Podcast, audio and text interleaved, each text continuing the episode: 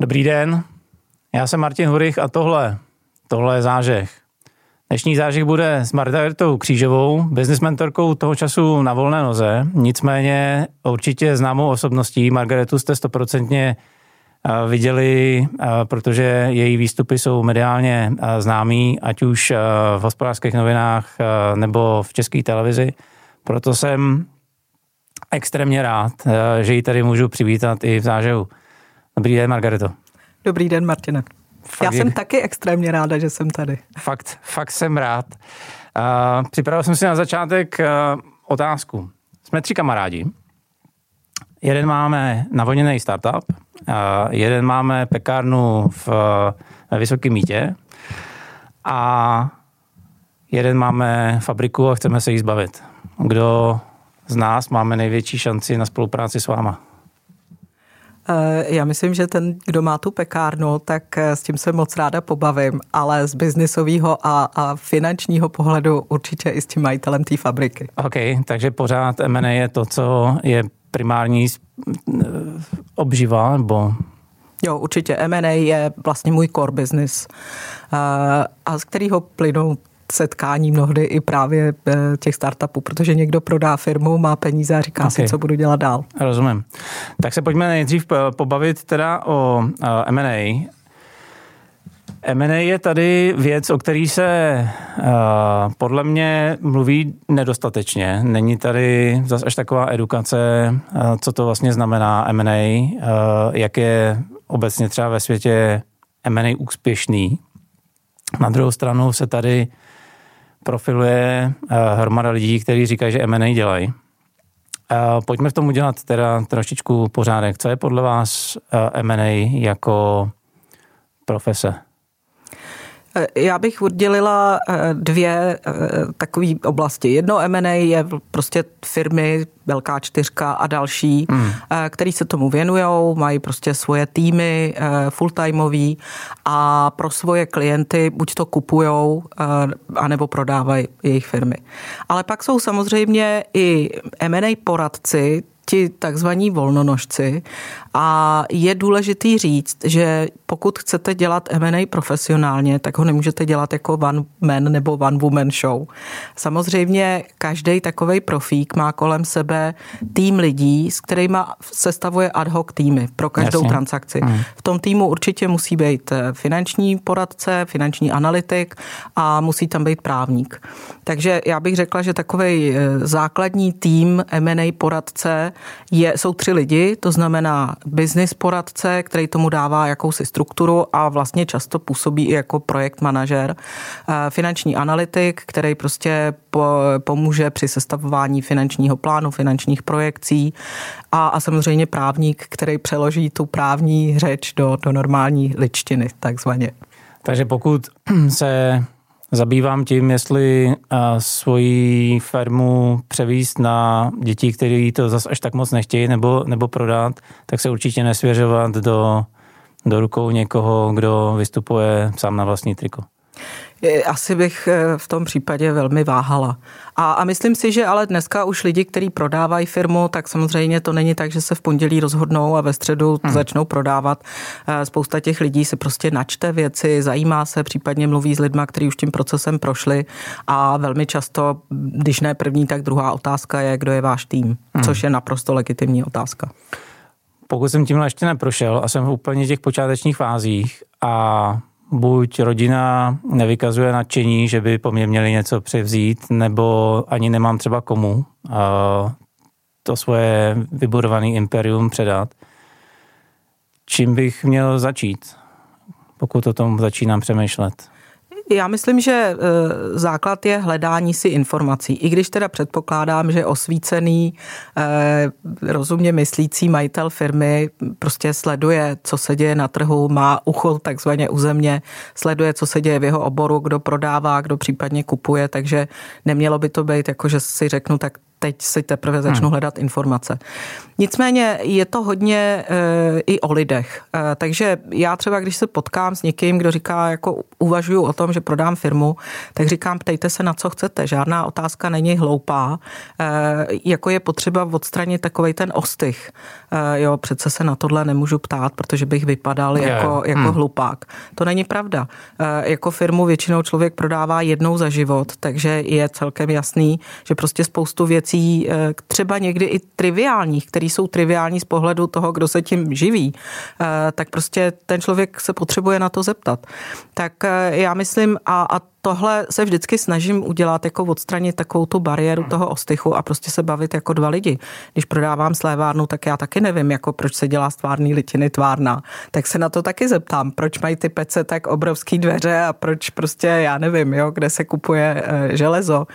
A, a nepovažuji to za hloupost. Prostě chci o tom biznisu vědět to jako všechno a to samý. E, ten, kdo prodává, tak prostě se, e, je naprosto OK se ptát. Hmm. Jedna z těch otázek, která podle mě tady v Čechách moc nezaznívá, je, jak si vyberu, komu prodám. Já myslím, že to záleží na tom, Eh, co od toho prodeje čekám. Pokud hmm. prodávám 100% firmy a eh, je mi takzvaně jedno, co se bude dít, tak jako po mně potopat trochu, tak samozřejmě asi eh, jako cílem na nejvyšší cenu a, a v podstatě moc o tom neuvažuju. Možná jako zvážím, jestli tam nejsou nějaký drakonický poprodejní záruky. Ale musím říct, že většina lidí, obzvlášť těch, kteří tu firmu budovali dlouho, tak samozřejmě tímhle stylem neuvažuje a přece jenom, i když prodává všech, celou firmu, tak chce vědět, že ta firma bude takzvaně v dobrých rukou. I třeba kvůli zaměstnancům, i kvůli lidem, který tam nechává. Ale pokud někdo prodává jenom část firmy, což může být v případě třeba, že tam vstupuje finanční investor, no tak tam je velmi potřeba si dát pozor na to, s kým vlastně půjdu do toho hoportu, protože prostě budu s tím člověkem nebo s tím fondem nebo s tou institucí muset žít, budu muset s ní podnikat, takže je dobrý si sladit nějaké očekávání a, a být reálný v tom, co ten potenciál růstový je a jestli je reálný ho dosáhnout. Jak z vaší praxe je dobrý nápad vlastně jít a aktivně si hledat a oslovovat potenciální partnery, kterým bych chtěl prodat? Myslíte sám jako hmm. majitel firmy? Nemyslím, eh, buď, buď sám, nebo samozřejmě přes eh, toho svého konzultanta. Nicméně ta proaktivita, ale nevyhodím jenom, že prodávám a budu čekat, kdo se mi přihlásí, ale vlastně pokud mám zájem na nějaký uh, kulturní souhře, hmm. je, jestli se vyplácí teda jít aktivně do trhu a začít rozhlašovat, to by bych chtěl prodat, to by bych chtěl prodat, ty se radši ani nepřihlašuj. Já, já myslím, že eh, základní moto tohodle je, eh, jak profesionálně tu firmu budete nabízet, hmm. tak profesionální a kredibilní zájemce dostanete. Okay. Hmm. Eh, není asi dobrý nápad to takzvaně vyvěsit na každém rohu, protože pak si každý říká, jako co se tam pro boha děje, že to tak strašně potřebují prodat. Yeah, yeah. Jo, takže má to prostě nějaké svoje zákonitosti a právě prostřednictvím toho poradce nebo toho týmu, který prostě ty lidi, kteří vědí jak. A další věc, mají svoji síť kontaktů, eh, tak eh, prostě oslovit opravdu tím standardním způsobem, to znamená mít nějaký základní teaser a oslovit opravdu vybraný, ty shortlistovaný zájemce, který dávají smysl. Ale tohle je vždycky o té úvodní debatě s tím prodávajícím majitelem, protože za prvé, eh, když přijde poradce a řekne, že nezáleží na oboru, prostě umí všechno a, a každý obor zná, tak to je vypadá divně. Eh, já třeba jsou obory, kde mám kontakty a jsou obory, kde říkám tomu klientovi, podívejte se mezi svoje zákazníky, mezi svoje dodavatele, do okruhu svých kontaktů, kdo si myslíte, že by mohl mít zájem, protože já to nevím na první dobrou. A pak se můžeme o těch firmách začít bavit, eh, dívat se, jaký jsou tam synergie, jaká je jejich eh, finanční stabilita a, a jako to už je potom jiná debata, ale jsou obory, kde já potřebuju toho klienta slyšet, kdo si myslí, že by to mohl koupit. My jsme možná narazili na věc, která nám je jasná, nezmínili jsme ji explicitně. Eh, z toho, co říkám, té, mi vyplývá, že vlastně konzultant by u toho prodeje měl být ještě před tohle s tou fází. To znamená, než já jako prodávající budu uvažovat, co s tím, už bych měl mít u ruky konzultanta. Jako je to ideální, ne vždycky se to povede, protože hmm. můžou být i situace, kdy prostě e, nastane nějaký, nějaký impuls, proč ten majitel začne uvažovat o tom, o tom prodeji. Samozřejmě je to ideál, spousta lidí řeší i to, že šetří, že si říká, teď ještě ne, až teprve budu sedět jako u stolu s, tím, s tou protistranou, tak teprve potřebuju nějakého poradce, je to, eh, může se tady používat možná tohle slovo, Používejte může se tady, cokoliv. prostě je to o tom, jaký má ten prodávající koule jo, jo. na to, to ustát, jo, a, a být si jistý, že to prostě do určitý fáze zvládne sám. Někdo ano, ale někdo opravdu chce mít toho sparring partnera vedle sebe. Záleží na povaze. Nakolik je to o koulích, teda když už tady, nakolik je to o koulích a nakolik je to o neznalosti z té vaší praxe? Je to, je to kombinace, protože kdo má koule, má ego. Uh-huh. A samozřejmě někdy je to i otázka ega. Já přece žádného poradce eh, ne, nepotřebuju. Někdy je to i o tom, že tamhle Franta to prodal a, a všecko bylo v pohodě. Což taky může být ten případ. Jako je spousta transakcí, které proběhnou velmi neformálně. Ale je taky spousta transakcí, které eh, byla snaha, aby proběhly neformálně a úplně se to nepovedlo. Okay. Máme shortlist někoho, kdo buď chce koupit, nebo my mu chceme prodat. Co dál? Jak firmu vlastně na ten prodej připravit? Co mám dělat proaktivně předtím, než vůbec třeba ty lidi skutečně začnou oslovovat? Mm-hmm. Já myslím, že tohle je ta, ta debata první s tím, s tím prodávajícím. E, proč teď? Eh, je to dobrý teď prodávat, v jaký kondici je ten trh hmm. a je moje představa výsledku toho prodeje reálná. A, a tohle je, jako dokonce jsem zažila případy, kdy ty představy byly natolik nereální cenově, že jsem říkala, promiňte, ale já to neumím já to takhle prodat neumím. A přestože to byl zajímavý obchod, tak prostě než, než by člověk jako eh, takzvaně overpromise a underperform, tak jsem jako radši z díky odešla. Samozřejmě za několik let se ta firma prodala a vůbec ne za tu částku. Ale to prostě tak je. E, nicméně máme shortlist těch potenciálních zájemců, e, máme reálnou představu, jak by se to mohlo prodat a je potřeba se začít bavit o, o tom, jak tu firmu prověřit, než přijde, než nastane due diligence z druhé strany, protože když to trošku přeženu, tak samozřejmě zadání týmu due diligence na straně kupujícího je najděte něco, za co se dá srazit cena. Teď to trošku přeháním, ne každý je takhle vošklivý. Nepřeháníte, ale... já jsem tam dělal a přesně takhle to je, přineste slevu. Tak, přineste slevu. Takže je důležitý se prostě podívat do té firmy a najít ty, ty slabý eh, jako body a, a případně je napravit, než prostě to eh, udělá ta druhá strana.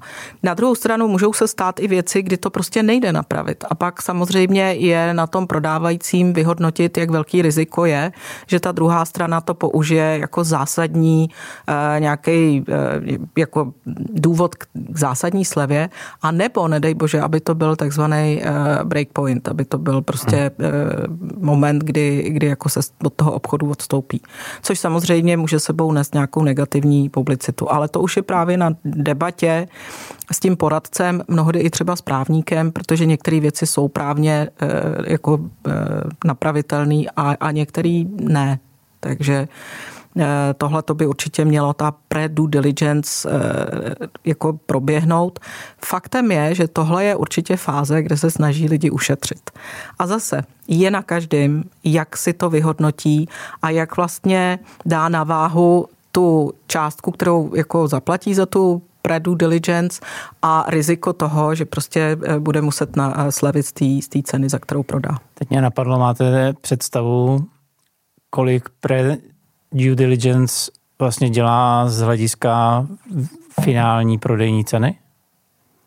Jaký je třeba procentní poměr toho, co já musím investovat a kolik mi to vlastně vydělá zpětně na té prodejní ceně? Eh, přiznám se, že to bych si teda netroufla úplně říct hmm. a samozřejmě záleží na velikosti té transakce, ale taky je potřeba uh, mít představu, co to pre due diligence hmm. znamená, jo? aby, aniž bych chtěla se někoho dotknout, tak jako, aby vám někdo neřekl, teď uděláme pre due diligence, která bude stát stejně jako due diligence, jako uh, celková. Takže dělá se takzvaná red flag třeba, uh, nebo se vlastně na základě zkušeností těch poradců řekne, hele, tohle jsou většinou ty tři, čtyři oblasti, ve kterých se vyskytují problémy, na ty se podíváme, ale není to tak, že prostě eh, jako si budete muset vzít hypotéku na to, abyste mohli udělat pre due diligence. Rozumím. Teď jsme ve fázi, kdy, jestli tomu dobře rozumím, pořád jsme jako tajný pro M&A trh. Pořád to děláme čistě ve vlastních kancelářích v utajení, v vozovkách v utajení. Pokud bych se pro něco takového eh, rozhodl, jakou časovou dotaci si na to mám nechat předtím, než vlastně půjdu eh, oficiálně nabízet ten svůj podnik?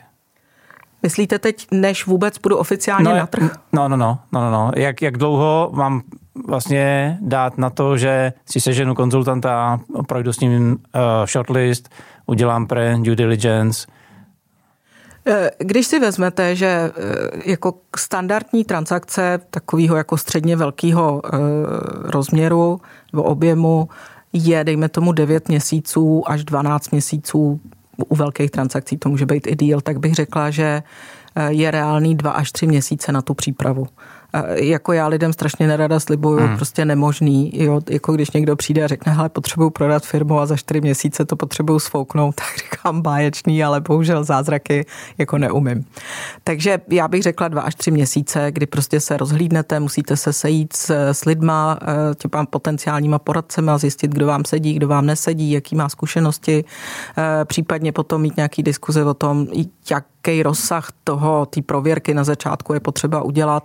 Někde opravdu stačí prostě eh, projít ty, ty, ty věci, eh, pobavit se o nich. Někde je potřeba fakt jako zásah právníka, ale myslím si, že pod dva měsíce by bylo poměrně nezodpovědný se dostat, protože nepředpokládám, že si vezmete prvního poradce, s kterým hmm. si dáte kafe.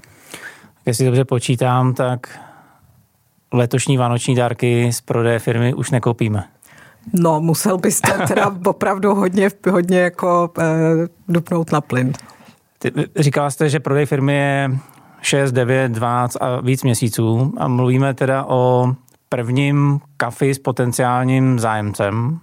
Ne, s, s potenciálním e, poradcem. Ne, jako když... Ne, ne, ne, eh, máme Tři měsíce. Tři měsíce, mm-hmm. jo, jo, jo, jo. A teďka jsme se rozhodli, že teda Jasně. začneme oslovovat mm-hmm. a od prvního kafe s potenciálním zájemcem mi bude velmi pravděpodobně trvat uh, 6, 12, možná i víc měsíců, jo. než teda uzavřeme, mm-hmm. uzavřeme díl. Na co se v rámci toho tři čtvrtě roku v průměru mám připravit? Jakýma fázema mě budete hmm. provádět?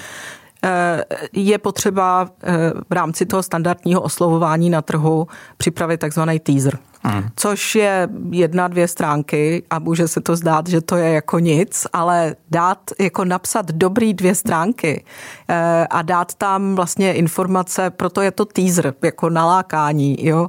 Dát tam informace, které jsou fajn, které jako tu firmu staví do dobrýho, nebo staví, prostě představují tu firmu v dobrém světle, ale velmi zlehka tam případně dají i věci, na které jako nechcete tam lhát jo, hmm. ale jsou tam informace, eh, kdo to je ta firma, kdo ji vlastní, proč se prodává, eh, jaká, jaké je status quo, eh, nějaký základní finanční ukazatele, to znamená náklady, výnosy, většinou EBITDA za poslední tři roky, potenciál růstu, jestli tam majitel chce zůstat, nechce tam zůstat. Prostě je potřeba to umět napsat. A, a musím říct, že to dá docela práci. Jo? Takže jako se řekl, jasně, dvě stránky, super, to je do zítřka to sfouknu. Není to tak, protože musíte taky ty informace načerpat. Takže to je teaser. Pak mezi tím se bavíte o shortlistu těch potenciálních zájemců.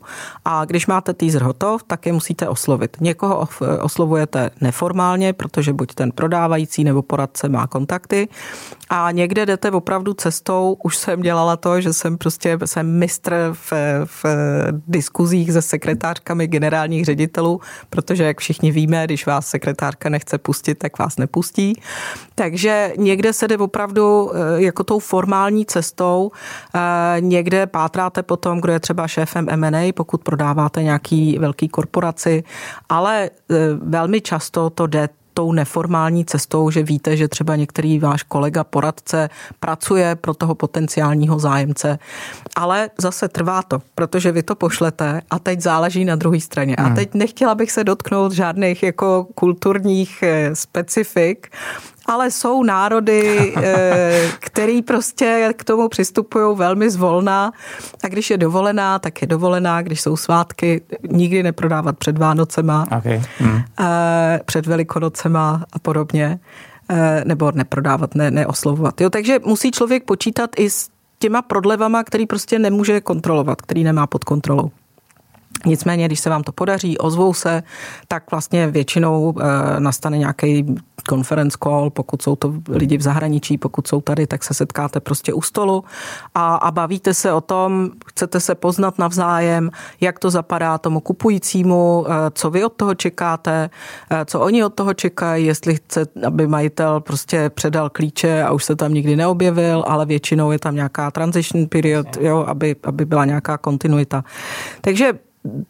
tohle jsou ty úvodní, takový, to je takový jako namlouvání. No a pokud teda si u toho stolu tak jako řeknete, že by to mohlo být, tak se začnete bavit o term sheetu. To znamená o dokumentu, kde si řeknete nějaký základní parametry toho dílu, to znamená, eh, za kolik se to může prodat, jak se ta cena vyplatí, jestli se vyplatí všech celý, celá najednou, nebo se tam nechá nějaký zádržný, jak dlouho to zádržný bude, jak vysoký bude, eh, jaký jsou poprodejní záruky, za co ručíte, že se v té firmě nestane nebo nestalo?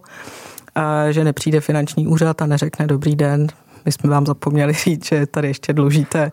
E, jako, jsou tam, jako ty záruky jsou jedna z věcí, na který je potřeba si dát pozor, ale ten term sheet, ač je nezávazný, je to taky se tomu říká indikativní nabídka, tak je to vlastně takový první feeler, jako jestli se ty dvě strany dohodnou, jestli mají prostě, eh, jako, jestli nemají diametrálně jiný představy. Že kupující to chce prodat za miliardu, eh, kupující to chce koupit za půl miliardy a prodávající za miliardu. No a pokud máte term sheet, kde dáváte třeba i exkluzivitu, jak dlouho nebudete s nikým jiným jednat, eh, je tam taky samozřejmě confidentiality, že nesmíte teda nikomu nic říct. Musím říct, že jako to teda se dostávám ke startupům, že je zajímavý, že vlastně některé velké skupiny zastupuje velká čtyřka, a, ale ty skupiny investují do startupů, nicméně používají šablony smluv té velké čtyřky, takže se někdy stává, že prostě e, startup nesmí říct, že nikdy s nikým nejednal, nikdy ho vlastně ani neviděl e, a když to poruší, tak zaplatí pokutu, která je vyšší než ta investice. Jo, takže to jsou takové jako paradoxy na tom trhu.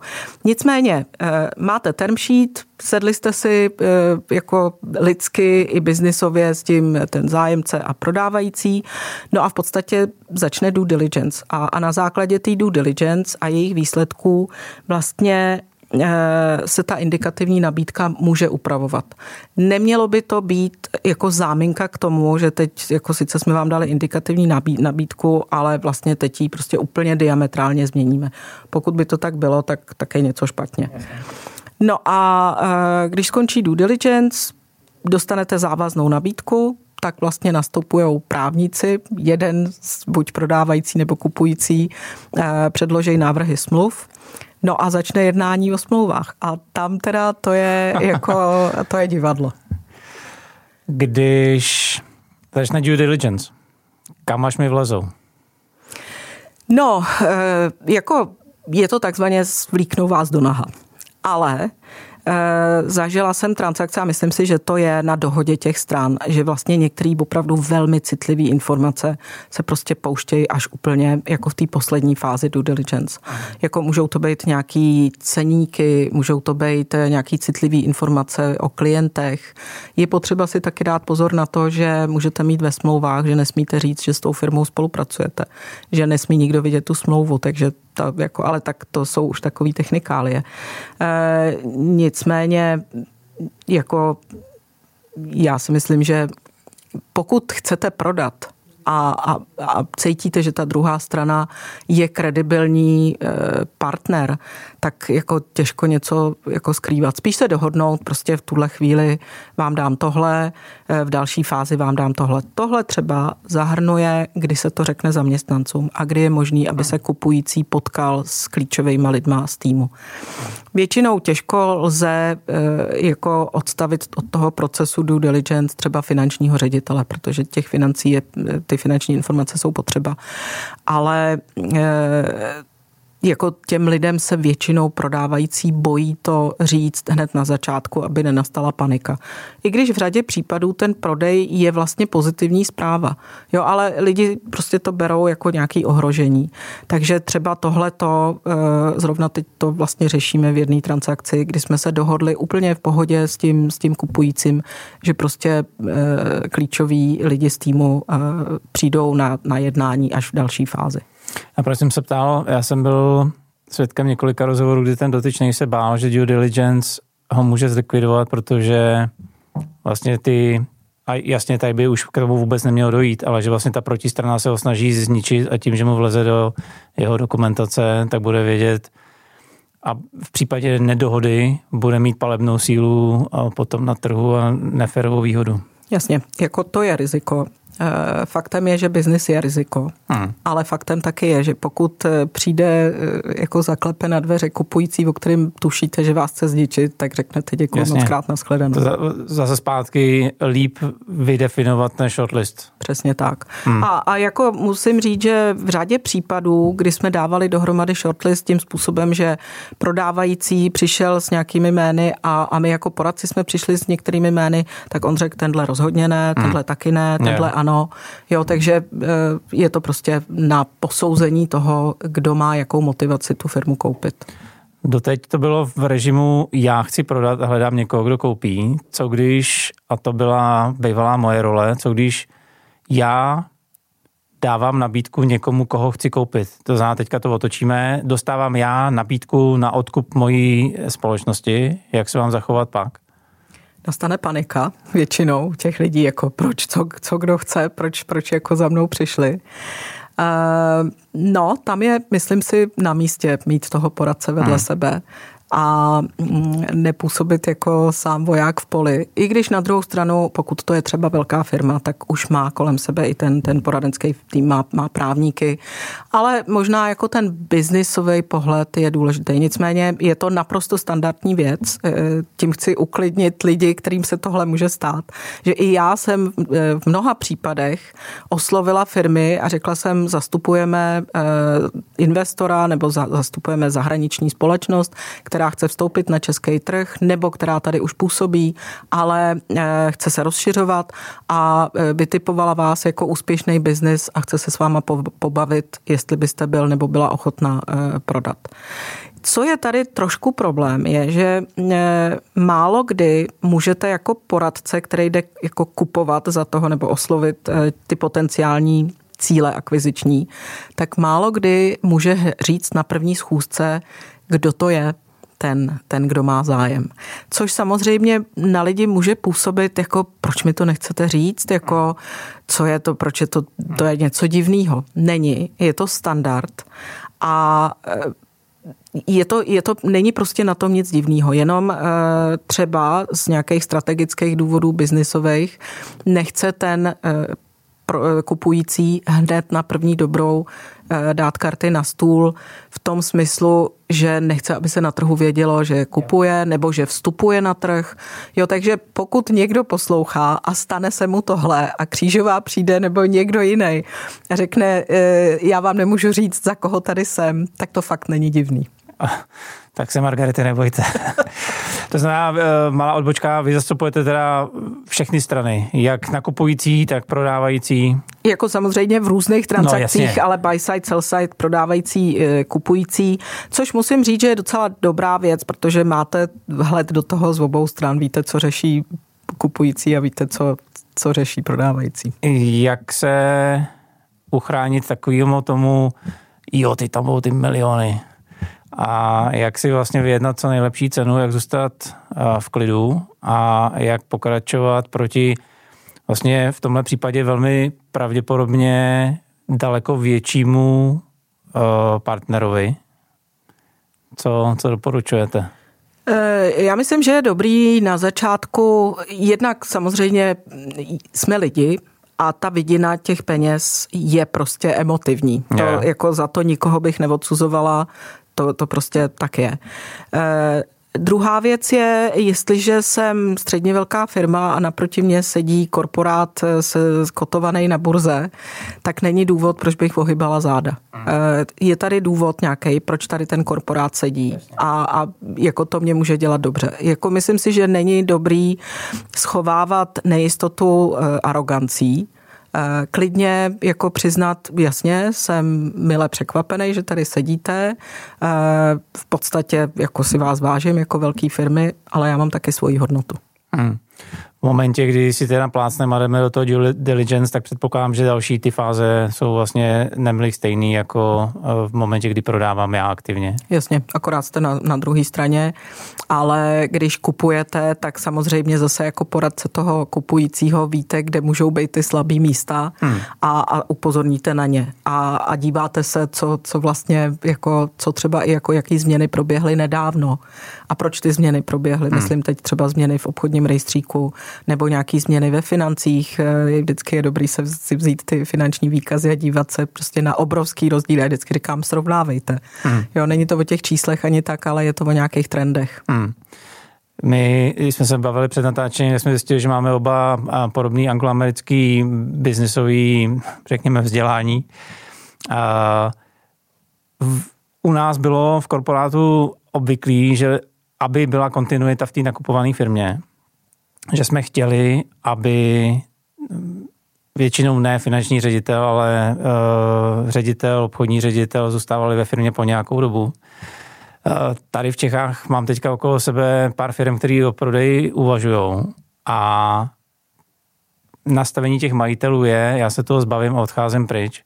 Jaká je teda kulturní situace v Čechách? Uh, ono to záleží. Já bych, ne, jako asi bych si netroufla říct, že nějaký jako standard. Je to vždycky na dohodě těch lidí. Uh, existují majitelé, kterých bych řekla, že je víc těch prodávajících majitelů, který chtějí tam po nějakou překlenovací dobu zůstat, protože chtějí prostě vidět, uh, že, že tam bude ta kontinuita a, hmm. a že ono někdy je to i velmi těžký, jako protože pokud si vezmete takovou tu středně velkou firmu, která má obrat, dejme tomu někde kolem půl miliardy a prodává zase je to jediný majitel a ten jediný majitel v podstatě eh, rozhodoval autokraticky. Yeah. I když ne vždycky ve špatném slova smyslu. A, a prostě najednou, když by eh, jako ze dne na den tam přišel úplně nový management, tak ty lidi prostě byli zvyklí se jako upínat k tomu jednomu majiteli. Což může být někdy i na škodu, protože prostě je těžký to odstřihnout. Hmm. Ale eh, řekla bych, že těch lidí, kteří jsou ochotní tam po nějakou dobu zůstat, je víc. Samozřejmě eh, bavíme se o době třeba půl roku, rok, pak už prostě si každý chce jako trošku jít svojí vlastní cestou. Ale jsou i takový, který prostě řeknou, hele, já jsem tady strávil prostě 30 let, dal jsem tomu obrovský kus života, někdy i zdraví, nervů a fakt jako nechci. Jako měsíc vám tady jako poradím, abyste, co třeba je eh, kontakt se zákazníkama. Jo, předání zákazníků, představení, to jsou samozřejmě klíčové věci, ale Eh, těžko někoho nutit, kdo nechce tam zůstat. Já bych řekla, že je kontraproduktivní. Nakolik je přesně tohle z pohledu kupujícího požadavek, že ten management tam po nějakou dobu zůstává, aby mně se nerozetekli klíčoví lidi? No, za prvý můžete se setkat i s tím, že je to jedna z podmínek smlouvy. Hmm ale řekla bych, že záleží na typu kupujícího.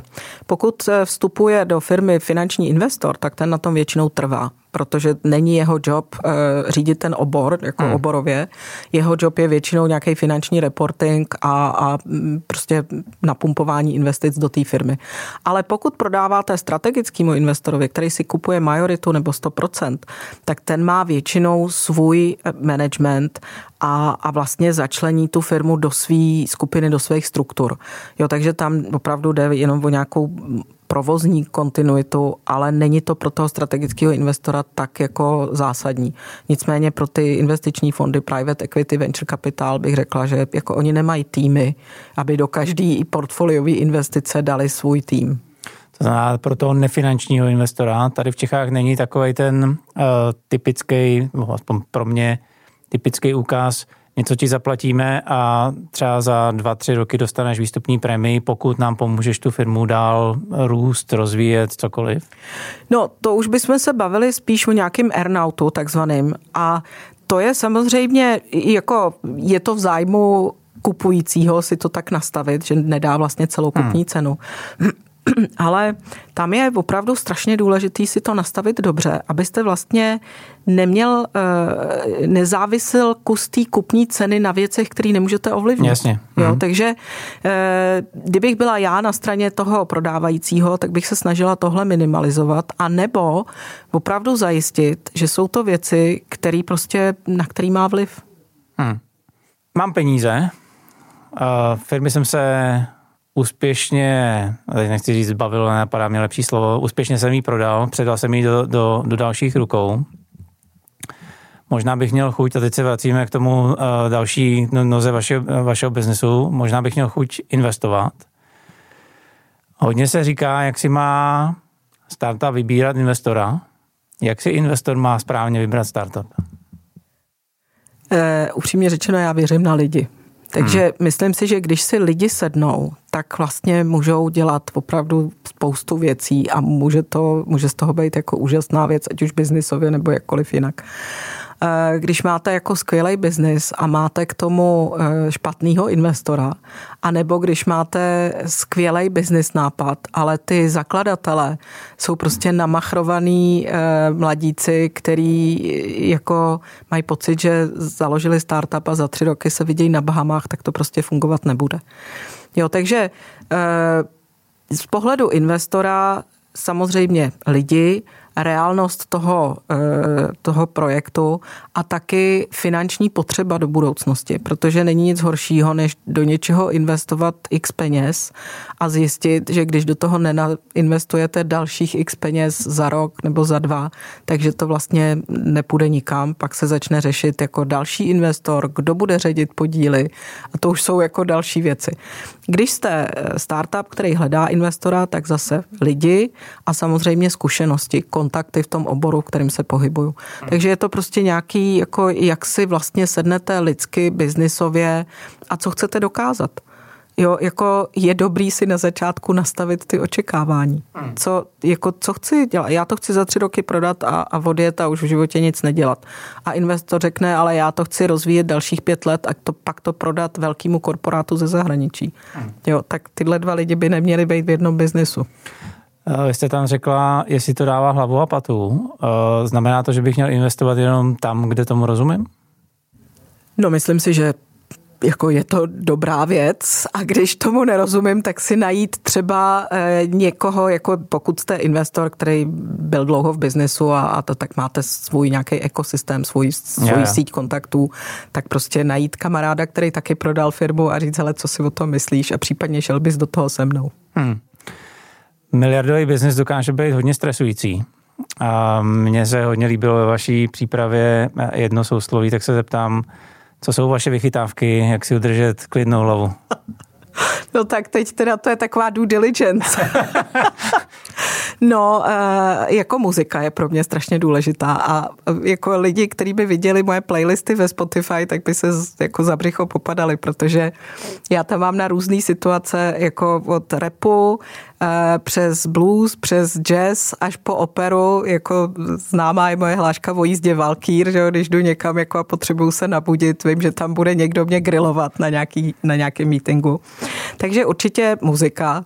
Eh, potom, kdyby naše kuchyně mohla vyprávět, tak moje taneční krátce, když nikdo není doma, tak to je další moje vychytávka.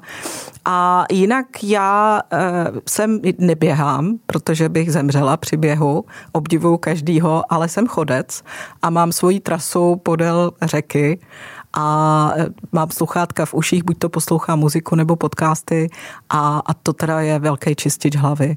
A upřímně řečeno razím heslo tady a teď, jako radovat se z toho, co je teď a nečekat, až se prostě stane něco velkého, protože to by se člověk někdy třeba i načekal. Děkuji moc, bylo to skvělé. Děkuji moc za pozvání. Tak to byl zážeh s Margaretou Křížovou. Pokud jsme vám udělali pořádek v myšlenkách ohledně potenciálního prodeje nebo nákupu firmy, tak jsme naší práci udělali skvěle. Pokud vás zaujalo cokoliv dalšího a máte chuť nás sledovat, tak určitě dejte odběr ať už v podcastové aplikaci nebo na YouTube.